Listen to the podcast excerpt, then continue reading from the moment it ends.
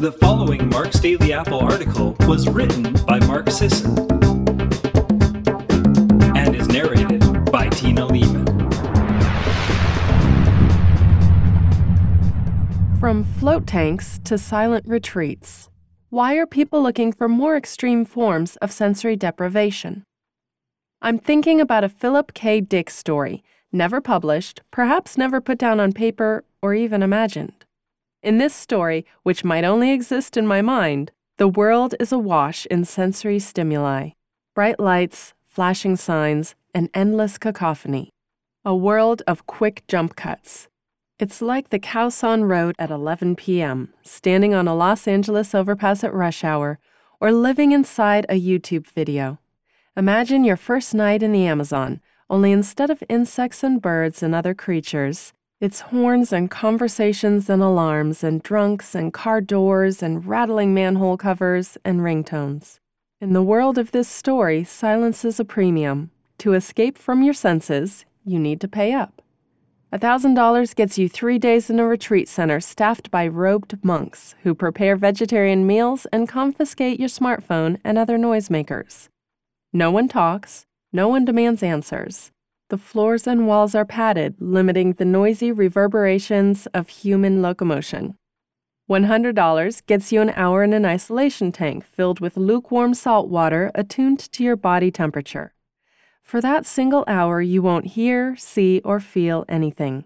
When the hour's up, you return to the sensory soup. At work, mindfulness experts lead mandatory classes training you to be at peace in your head, and company memos urge you to utilize the quiet room at least twice a week. Sounds a little crazy, right? Like something out of a dystopian novel? But it's real. And everywhere you look, people are trying to get away from it all. Sensory deprivation, or float tanks, are springing up all over the world. Meditation retreats are exploding, and pretty much everyone has a meditation app on their phone, even if they don't use it much. Google searches for terms like float tank, silent retreat, mindfulness, and sensory deprivation have been trending upward for the last few years. Silence is in. Why? Well, one reason is Joe Rogan. For many years, he's championed the use of float tanks to counterbalance the sensory onslaught of normal life to eliminate the exogenous chatter and be alone with your own head to confront the self talk we all engage in, and hopefully come to terms with your problems. Another reason is the drive for productivity.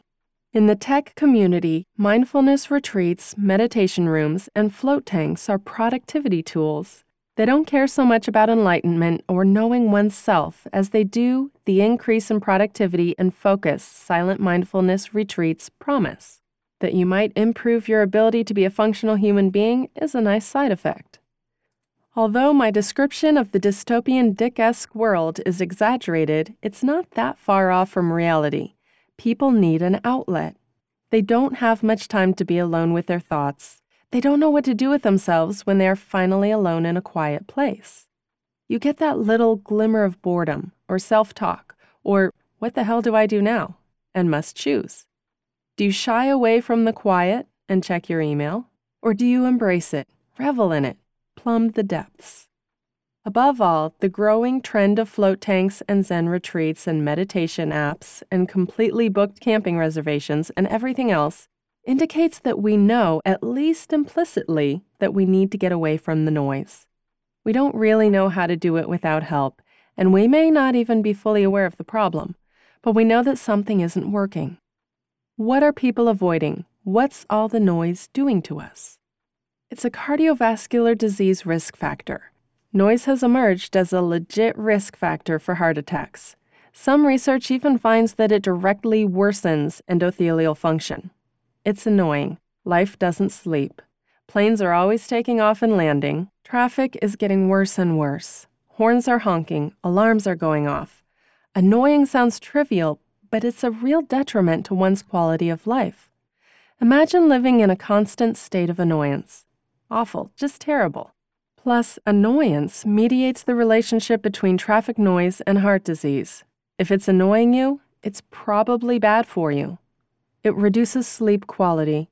The closer you are to an airport, the worse you sleep.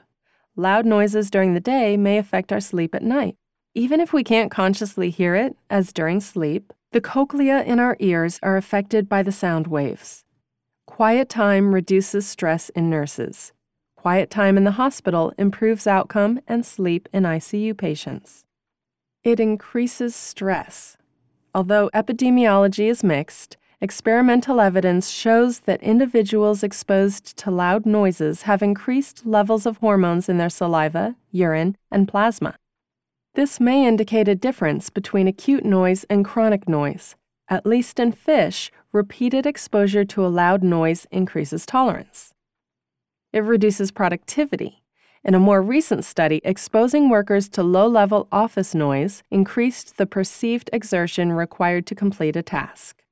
Older studies have found that office noise decreases the number of attempts a worker is willing to give to complete a task or solve a problem. Chronic industrial noise exposure is even worse, increasing fatigue, cortisol, and post work irritability.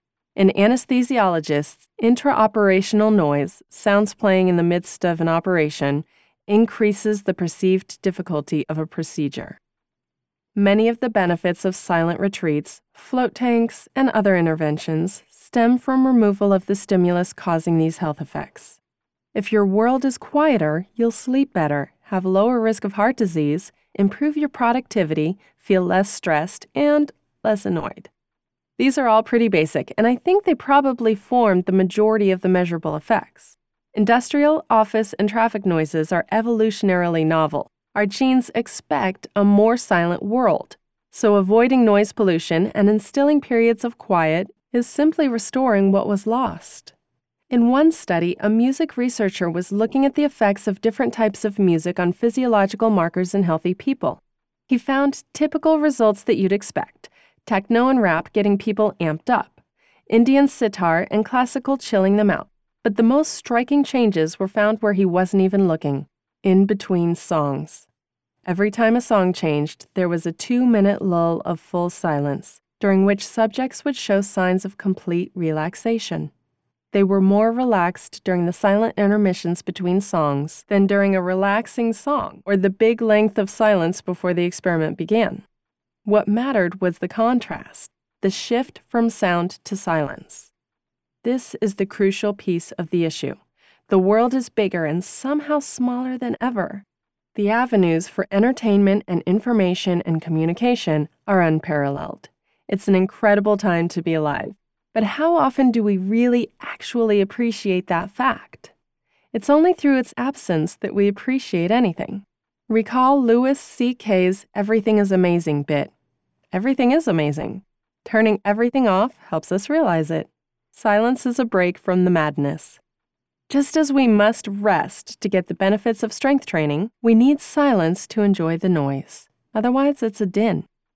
People need an outlet. They don't have much time to be alone with their thoughts. They don't know what to do with themselves when they are finally alone in a quiet place. I fully support the commodification of silence and sensory deprivation if that's what it takes to help people stay sane. An hour in the tank is easier to squeeze in than a long hike in the mountains, an hour and a half out of town. Silence and sitting meditation is easier to maintain when you've dropped a thousand bucks and everyone else is in the same boat. So, this post isn't meant to rail against these trends. I'm more concerned with why they exist and what they're offering. What do I do to grab a respite from the noise? Well, I'm no good at meditating. I've tried, believe me. So I have to cheat at it. Instead, I'll go hiking whenever I can. I'll watch the sunset when I remember to.